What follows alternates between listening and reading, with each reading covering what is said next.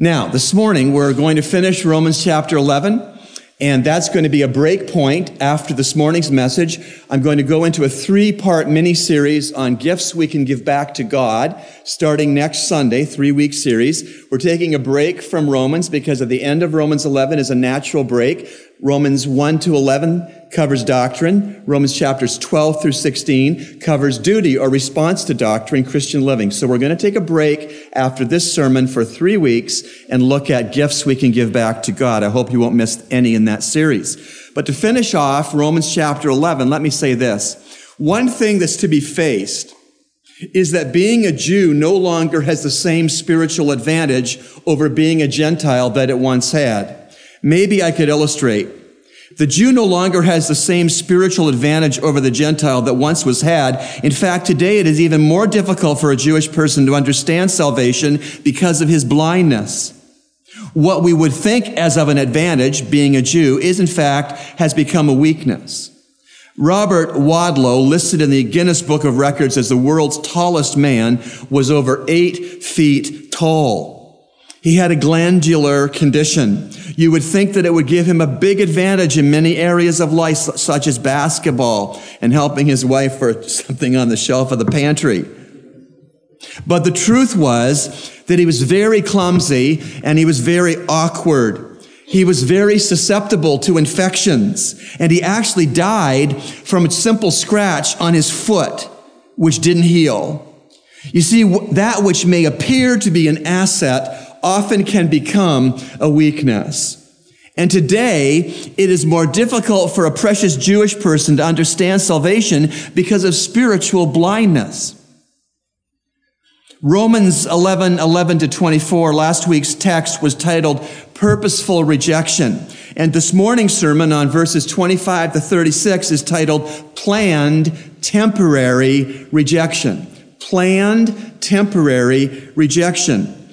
Now, relative to the passage for last week, relative to verses 11 to 24, the nation of Israel's rejection of Jesus Christ is purposeful in that it makes Jews jealous for salvation blessings and it allows believing Jews to be grafted into the olive tree, which was originally exclusively Jewish. Now, moving forward with this same argument, relative to this morning's verses of 25 to 36. Listen, the nation of Israel's rejection of Jesus Christ is planned rejection and temporary rejection because it will one day only be until the fullness of the Gentiles has come in to salvation. I see that in the latter part of verse 25. For I do not want you to be, uh, brethren, to be uninformed of this mystery, lest you be wise in your own estimation, that a partial hardening has happened to Israel until, until the fullness of the Gentiles has come in. And this planned and temporary rejection by Jews of Jesus, it will make plain the superior ways of God. Verses 33 to 36 in our passage are going to show us that. So there are four questions that the text raises and that the text answers. Four questions. What are they? Number one, when will Israel's blindness end? Two, who will end Israel's blindness? Three, why will Israel's blindness be removed? And four, what was the purpose of Israel's blindness? There is a magazine that I received for many years from Friends of Israel Gospel Ministry. Uh, and it's a tr- tremendous magazine. And in one of the articles some years back, we read this. A number of years ago, the late Ben, David Ben Gurion, first prime minister of Israel, received a letter from Dr. William Culbertson of the Moody Bible Institute in Chicago. After thanking Mr. Ben Gurion for meeting with him during his stay in Israel, Dr. Culbertson wrote these words, and I quote, our visit to Israel was very wonderful. I continue to marvel at the initiative, the industry, and the utter devotion of the people to work, to the work of rebuilding Israel. It is a source of inspiration indeed. Some of us, of course, believe that this could well be the prelude to what the Old Testament prophets predicted. You manifested such a complete grasp of the religious side of the matter that I am sure that you know some of us do believe in a personal Messiah and that there are days of great glory awaiting your nation, Israel. End of quote from Culbertson. Continuing with the article. David Ben Gurion isn't the only one in history who had to be told of the glorious future awaiting the Jewish people. The predominantly Gentile church at Rome also lacked understanding of God's plan to save and to restore Israel to a place of privileged blessing. Their ignorance, however, led to an attitude of superiority over the unbelieving Jewish people. So let's tackle these questions I've just mentioned and overviewed, the four questions. Start with question one with me. When will Israel's blindness end? When will Israel's blindness end? Let's turn our eyes to verse 25 of Romans chapter 11. For I do not want you, brethren, to be uninformed of this mystery, lest you be wise in your own estimation, that a partial hardening has happened to Israel until the fullness of the Gentiles has come in. What is going on here are some key words in this one verse 25.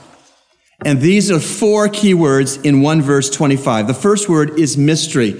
When you see the word mystery in the scriptures, it's not a who done it. It's not a Columbo situation. A mystery in the scriptures is a once hidden thing that some, ha, somehow has been previously undisclosed in scripture, but has always been in the purpose, in the counsel, and the plan of God. That's a mystery. The second word in verse 25 is hardening. This is a spiritual blindness. Spiritual eyes covered over by calluses, dulled, visually dulled perceptions of a blunted mind.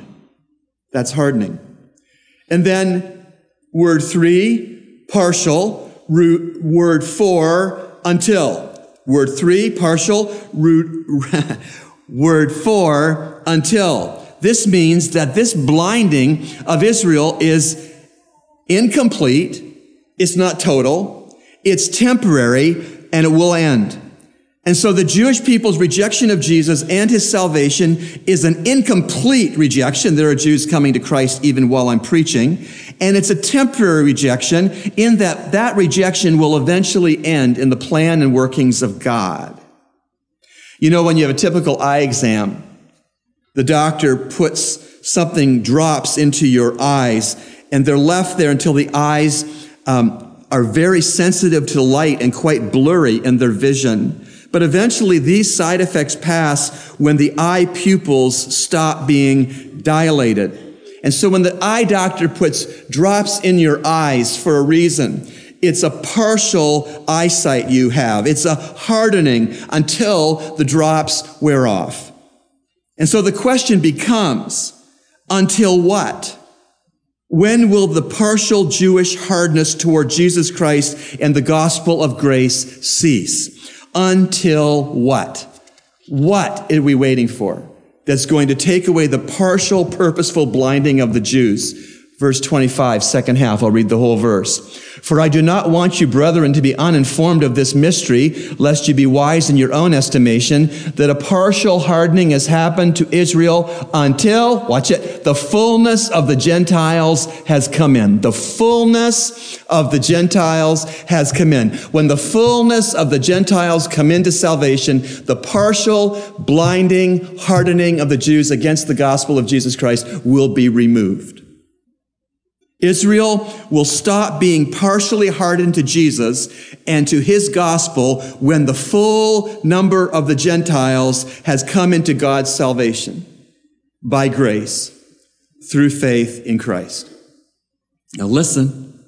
Put another way, when the complete number of elect to salvation Gentiles comes to faith in Christ for salvation, then the Jewish spiritual blurriness clears away.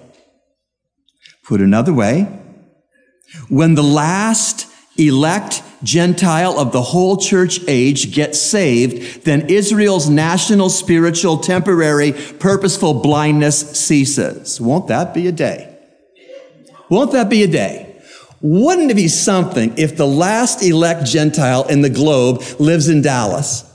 Wouldn't it be something if the last elect Gentile for the church age is your next door neighbor? What would be the joy as you share Christ with your next door neighbor over the fence and he trusts Christ to be salvation and boom, that's the last Gentile elect to salvation in the whole church age for the whole world and Jewish blindness peels away. that's better than Super Bowl. That's better than Baha starting opening. That's better than anything. I'm telling you what. On we go to verses 26 through 27a. You with me? And thus all Israel will be saved, just as it is written, the deliverer will come from Zion, and he will remove ungodliness from Jacob. And this is my covenant with them when I take away their sins. This brings us to the second question of the text that the text is going to answer. The second question is, who will end Israel's blindness? Who will end Israel's blindness? And what does it mean when it says in verse 26, and thus all Israel will be saved? What does that mean? Does that mean that every Jew that's ever been born will be saved and in heaven? No, it doesn't mean that. If you hold your places with me in Romans 11 and turn back to the Old Testament prophet Zechariah, you may need your table of contents to find old Zech. But uh, go with me to Zechariah, and uh, also it may be up on the screen, which saves your table of contents wear and tear. Um, so please hold your places in Romans 11 and turn back to the book of Zechariah. Now listen to this prophecy of Zechariah from God to Judah. This is what Zechariah the prophet, as recorded in chapter 13, verses 8 and 9, wrote. It will come about that in all the land declares the Lord that two parts will be cut off and perish, but the third will be left in it. And I will bring the third part through the fire, refine them as, a, as silver is refined, and test them as gold is tested. They will call on my name, and I will answer them. I will say, They are my people, and they will say, The Lord is my God. Now listen, what's going on here is that although Romans 11, 26 through 27a quotes Isaiah 59, verses 20 to 21, the prediction of Zechariah 13, 8 and 9, which I just read, is the most helpful to our understanding. And Zechariah 13, 8 announces that two thirds of the Jewish worldwide population on earth at the time of the future seven year tribulation will die. The judgments, the, the pestilence, the punishments of God after the rapture of the church as the seven years of tribulation ensue, it says that uh, two thirds of the Jews that are alive on earth when that all unfolds will die. That is very sad. The tribulation horrors of the Antichrist anti-Semitism and satanic persecution and natural catastrophes and unprecedented demonic activities will all conspire to kill two-thirds of the world's Jews who are alive at the dawning of the tribulation. Nonetheless, that being said, one third of the Jews' population at that terrible time will survive. And this is called the remnant, which, will have, which we've seen earlier in chapter 11 of Romans. So two thirds of the Jews are going to die in the tribulation. One third is going to be brought through as the remnant of God through the entire tribulation and physically live. God will spare this remnant, this one third. God will protect them. God will preserve them. God will also save them from their sins as they turn to Yeshua Messiah as Lord and Savior in that future time of tribulation. Verse 27, Romans 11. And this is my covenant with them when I take away their sins. And why will the Lord spare them, protect them, preserve them, save them from their sins? To save them from their sins by the salvation which the Lord Jesus won for them on the cross. I'm still in Zechariah 13. I hope I didn't take you away from there too fast. Zechariah 13, verse 9.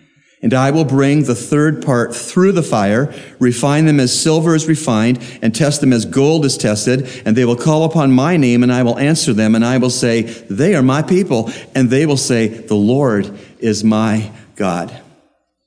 Now, going back to chapter 11 of Romans, and specifically verse 26.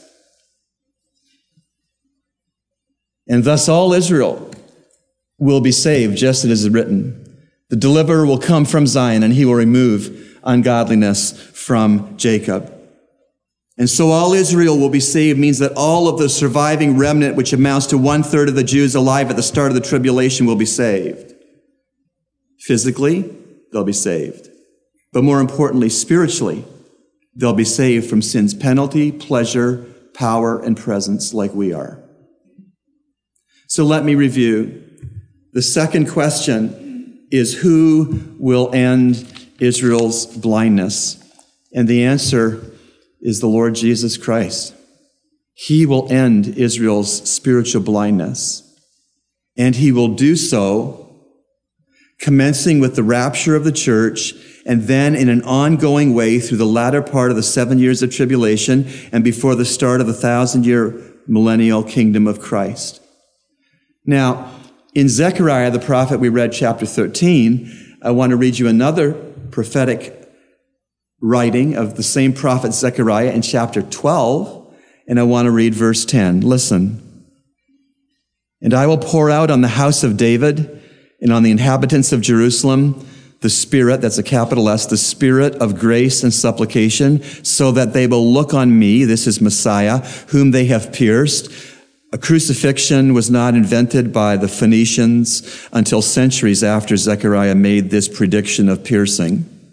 And so that they will look on me whom they have pierced and they will mourn for him as one mourns for an only son, and they will weep bitterly over him like the bitter weeping over a firstborn. And so the church, next event of prophetic history is the church is airlifted out of planet earth and then a spiritual veil over the eyes of the Jews begins to be pulled off by God over a seven year period we call the tribulation. And the wonderful news, the result is that 100% of the Jews who survive to the end of the horrific tribulation will turn to Jesus Christ in faith and they are gloriously and graciously saved from their sins by God. That's how powerful God is. That's how loving God is. That's how pre planning God is in his nature. That is how proactive God is, not reactive. Let me go to the third question. Why will Israel's blindness be removed? Why will Israel's blindness be removed? Verse 27 tells us, and this is my covenant with them when I take away their sins. Israel's blindness will be removed by Jesus Christ because the Lord is in the unconditional binding covenant business. God is in the unconditional binding covenant business with the Jews, but here's the other thing. He's also in that kind of a covenant with us, the church. And so when we come to the communion table and we say, Jesus' words, this is the new covenant in my blood, the same principle of covenant to the church of Jesus Christ, that it is unconditional, that it is binding, is the same notion of the covenants that God has struck with Israel in the Old Testament. All of the covenants God has struck with Israel except one, these covenants are unconditional and binding covenants. You say, what's the only conditional covenant of the Old Testament? The Mosaic covenant, the law. God said to the Jews, if you obey the law, I will bless you. If you disobey the law, I will curse you. But that's the only conditional covenant of all the covenants that God gave to Israel. So, I want to take you to another Old Testament prophet, a prophet Jeremiah, chapter 31 uh, verses 31 to 34. You know how I remember this? Baskin Robbins, 31 flavors. Jeremiah chapter 31, verse 31. And the Lord knows I've eaten my fair share of Baskin Robbins ice cream. Jeremiah 31, 31 to 34. Again, centuries before Christ. Behold, days are coming, declares the Lord, when I will make a new covenant with the house of Israel and with the house of Judah, not like the covenant which I made with their fathers in the day I took them by the hand to bring them out of the land of Egypt, my covenant which they broke, although I was a husband to them, declares the Lord. But, but is one of the most important words of the Bible. When you see a but, things are changing around 180 degrees. But this is the covenant which I will make with the house of Israel after those days, declares the Lord. What I'm going to read next is called the new covenant. The new covenant. God says, I will put my law within them and on their heart.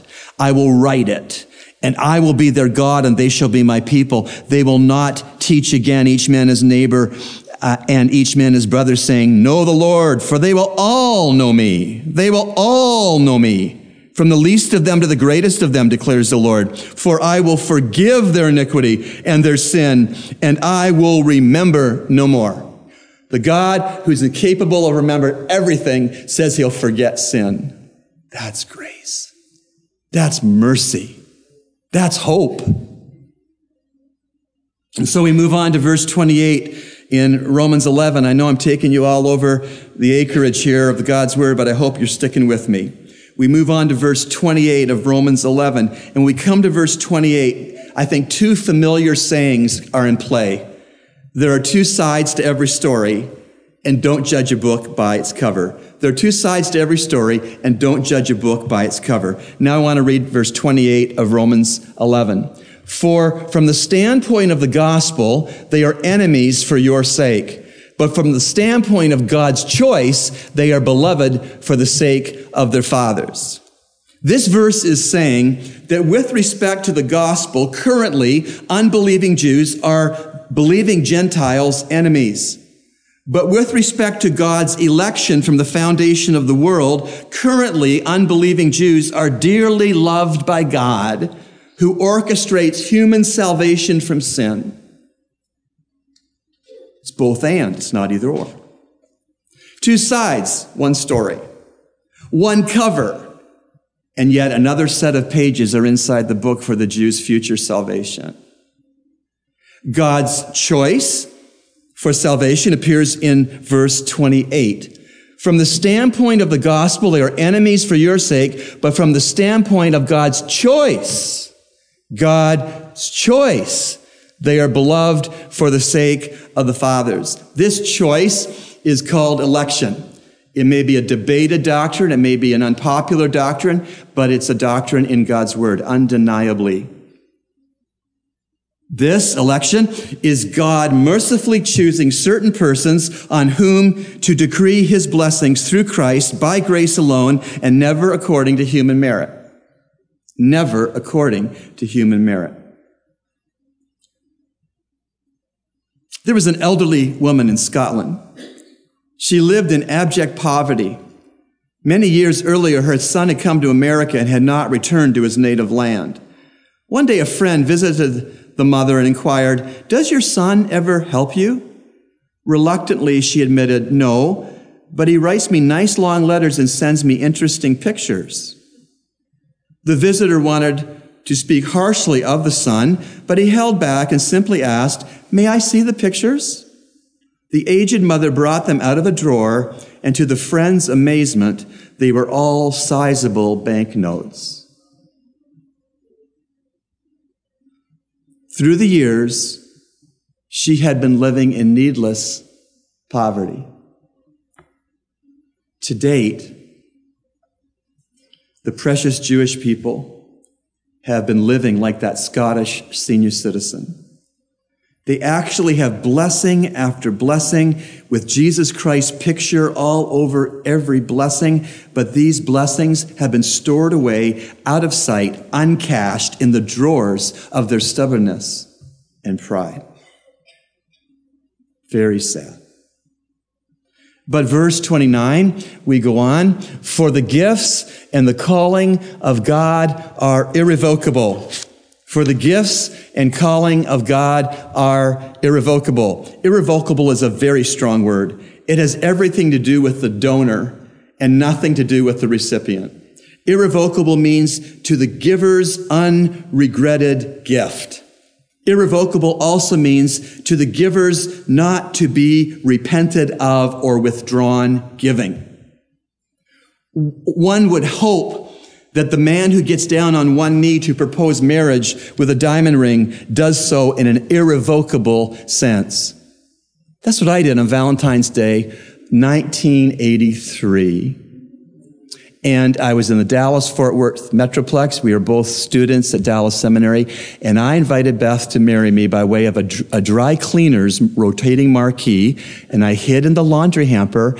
And the guy that owned the store was running for Dallas City Council politics. He phoned the three major networks in Dallas, ABC, NBC, and CBS.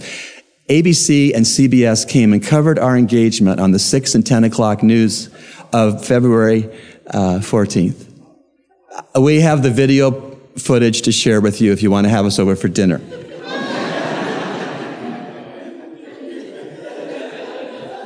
Didn't know I was going to say that, did you, dear? one would hope that the person who, who proposes marriage, the man who proposes marriage, get down on one knee with a diamond ring and it's an irrevocable offer. He's not going to change his mind. He's not going to withdraw the offer. He has no regret proposing love and life together until death parts because of his confidence that he's been led to the right woman. He has no intention whatever to take back his marriage proposal or the diamond ring that symbolizes it. The fans, family, brothers and sisters, we,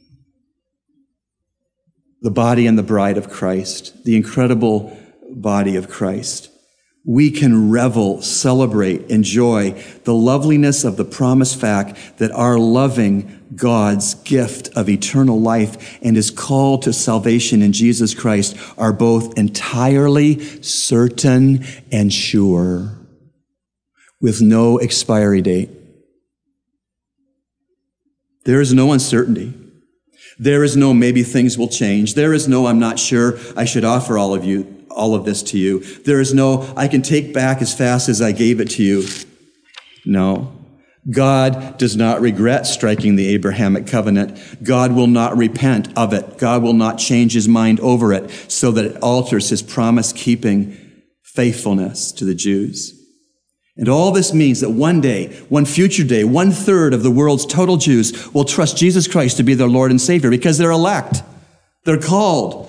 They will mourn the crucifixion of the Lord Jesus at that time. They will all be saved close to the tribulation's closing because they'll turn to Christ in faith. Praise God from whom all blessings flow. Fourth and last question. What was the purpose of Israel's blindness? What was the purpose of Israel's blindness?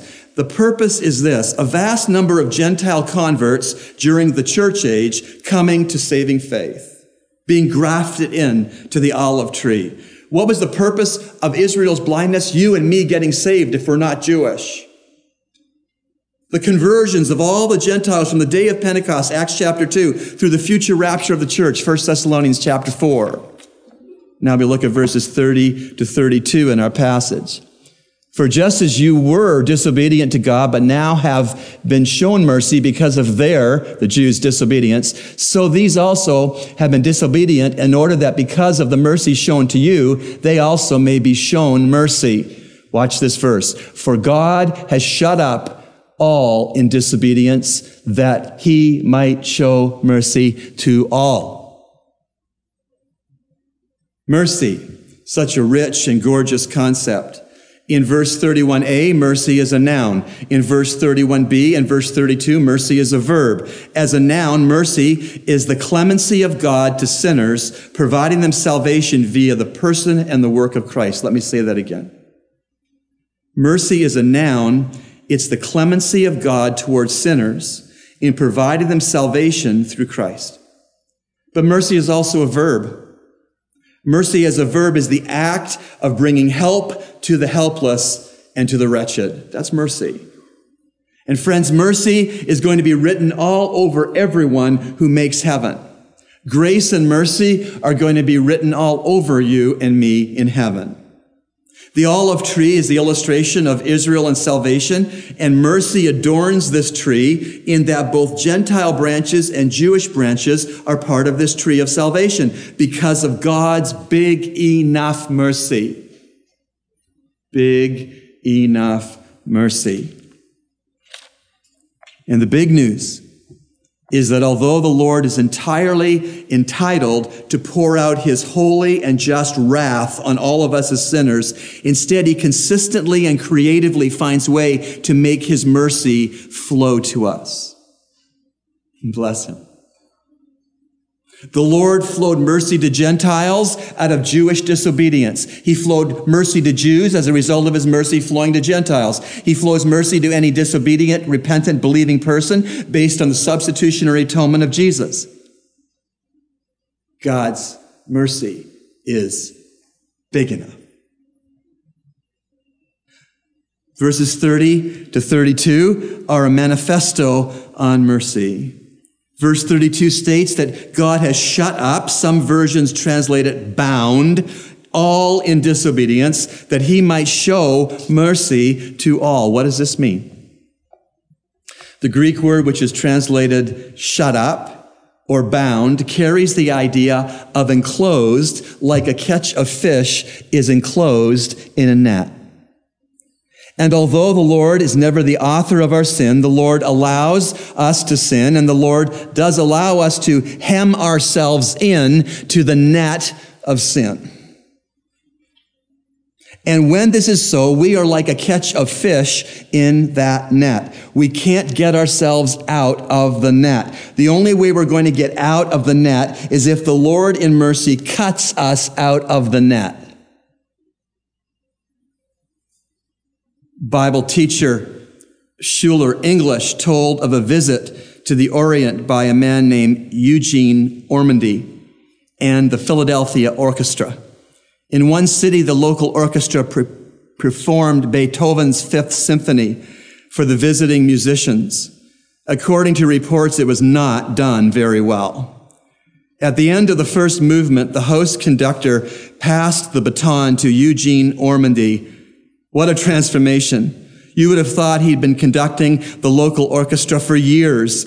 As a member and the members of the Philadelphia Orchestra listened, they were impressed in a new way with Ormandy's talent and genius. They realized that they had begun, that they had begun to take him for granted, that they had lost sight of his greatness. As believers in Christ, we often fall into a similar pattern in our relationship with God. We take him and his marvelous attributes for granted. Because we are carried along daily by his unending stream of love and mercy, we begin to accept his goodness as an ordinary, run of the mill part of life. We might even forget what a great God he is. Mercy. Mercy is truly magnificent. So please, please don't take God's mercy toward you or your family or your church family for granted.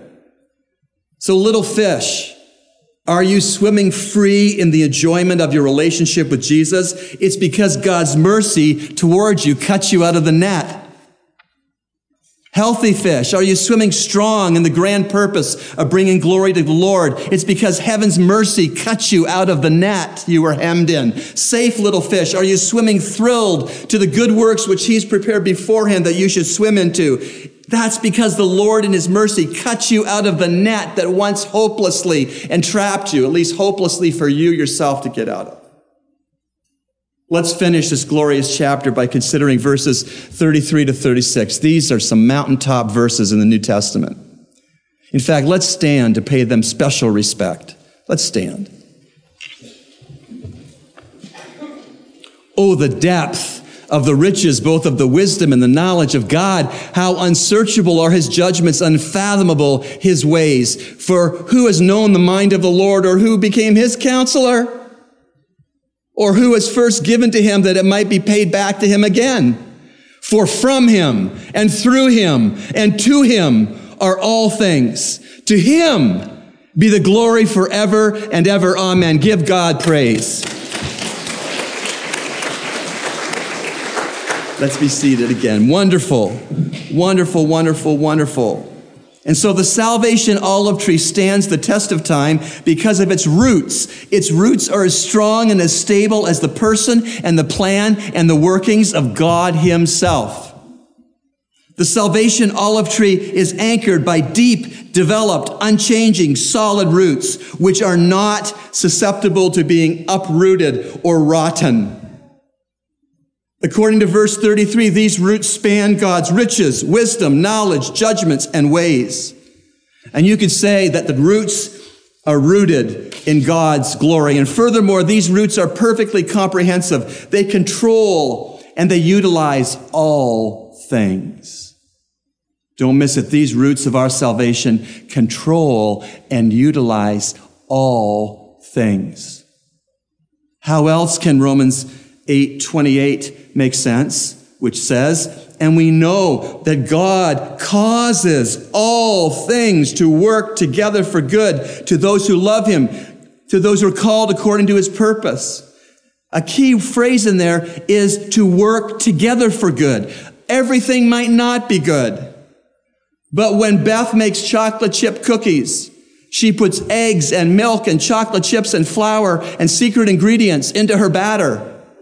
And when I eat the batter, it tastes good. And when I eat the baked cookies, they taste excellent. But if she handed me a raw egg, part of the ingredients, and I ate it, it would taste awful.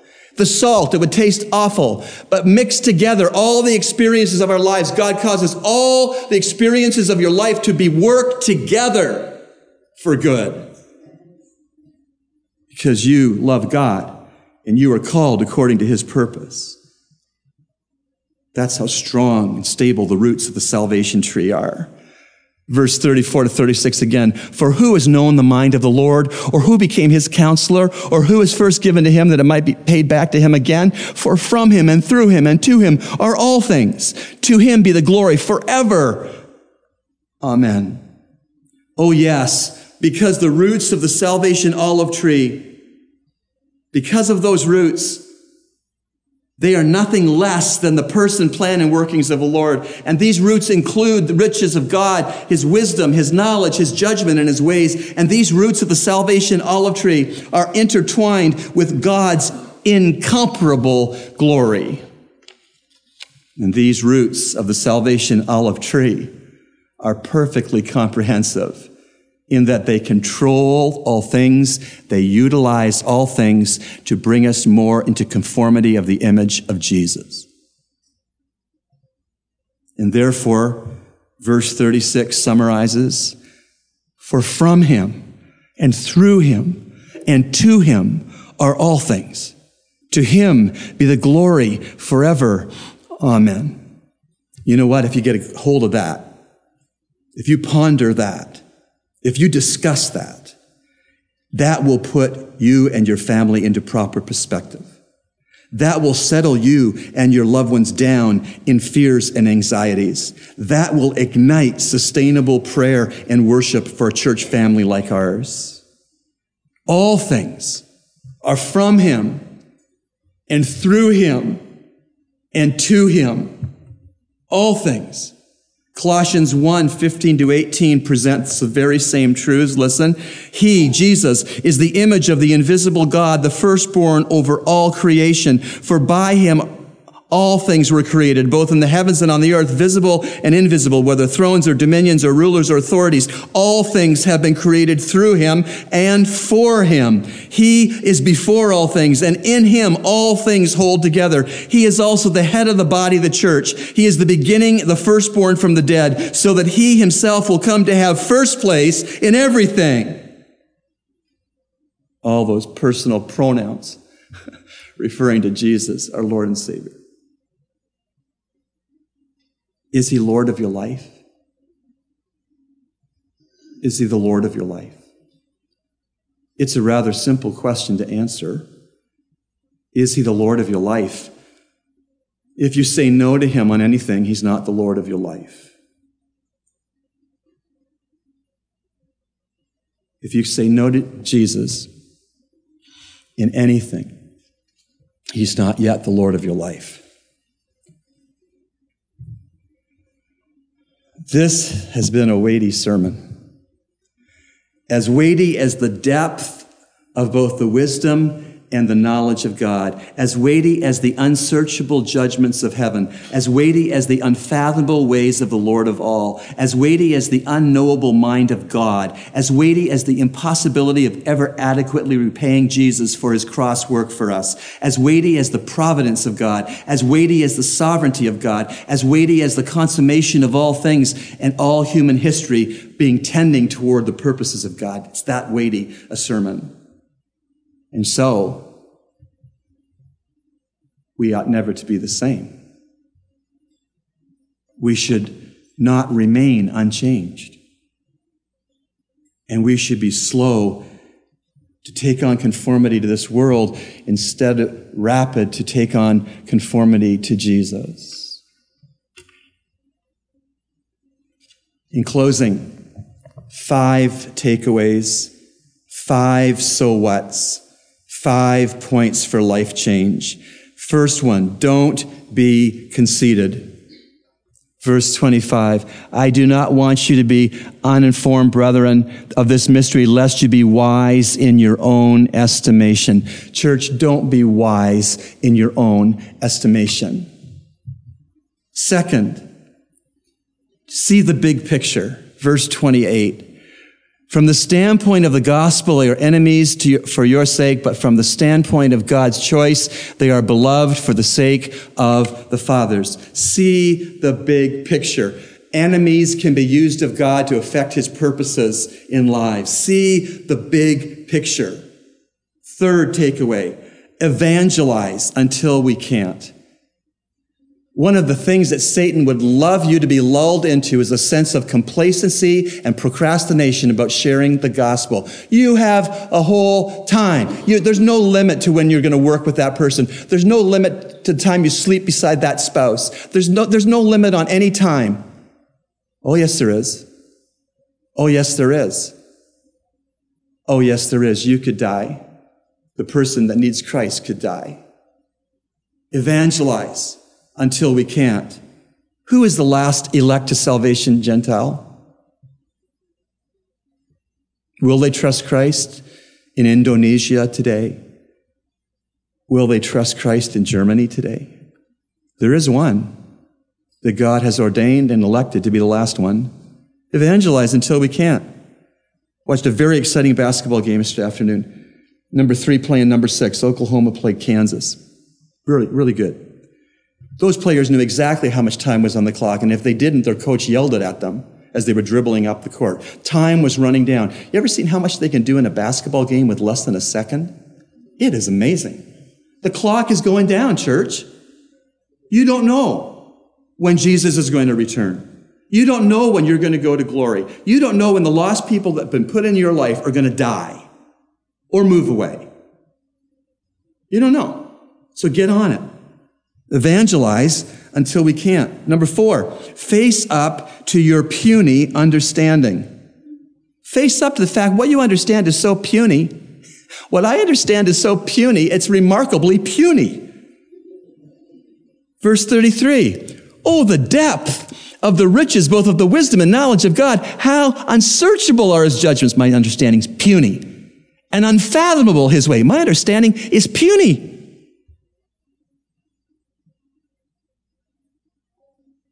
Ever think of a fly, a house fly in the Sistine Chapel? Just crawling around on the paintings, just itching his wing on the columns. And there's these magnificent pieces of art, and he's oblivious to what's around him. He's just being a fly. Compared to the unfathomable depth of the riches and the knowledge of God, we're little house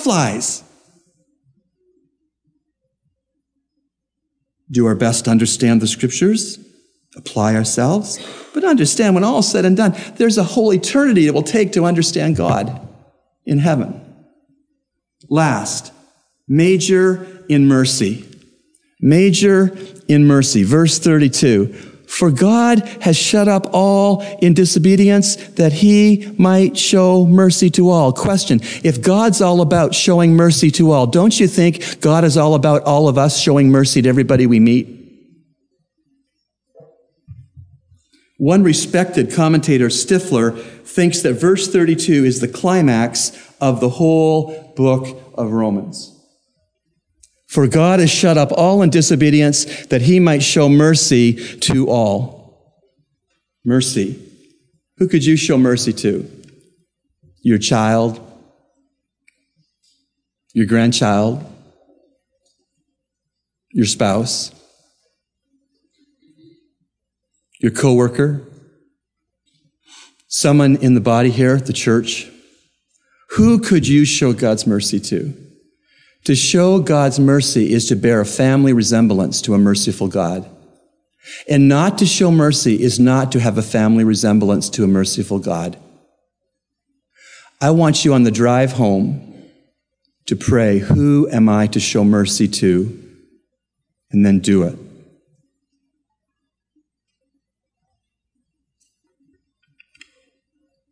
Oh, the bigness of God. Let's stand for prayer. We're but little flies in a metaphor, Lord, but you sent your only Son to die that we could have a relationship with you, that we could be forgiven and cleansed of sin, that we could be made new creature, creatures, that we could seek your will and do your will for your glory. But Lord, how we look forward to the day when all that is unfathomable and beyond comprehending will be what we can enjoy in worship, love, praise, and honor to you forever and ever and ever. Amen. Lord, make us to be like your Son. Make us to resemble him. Make us to be students of the word and evangelists at heart and dispensers of mercy, humble people, different people, godly people. And we pray this in Jesus' precious name, the head of the church's name, amen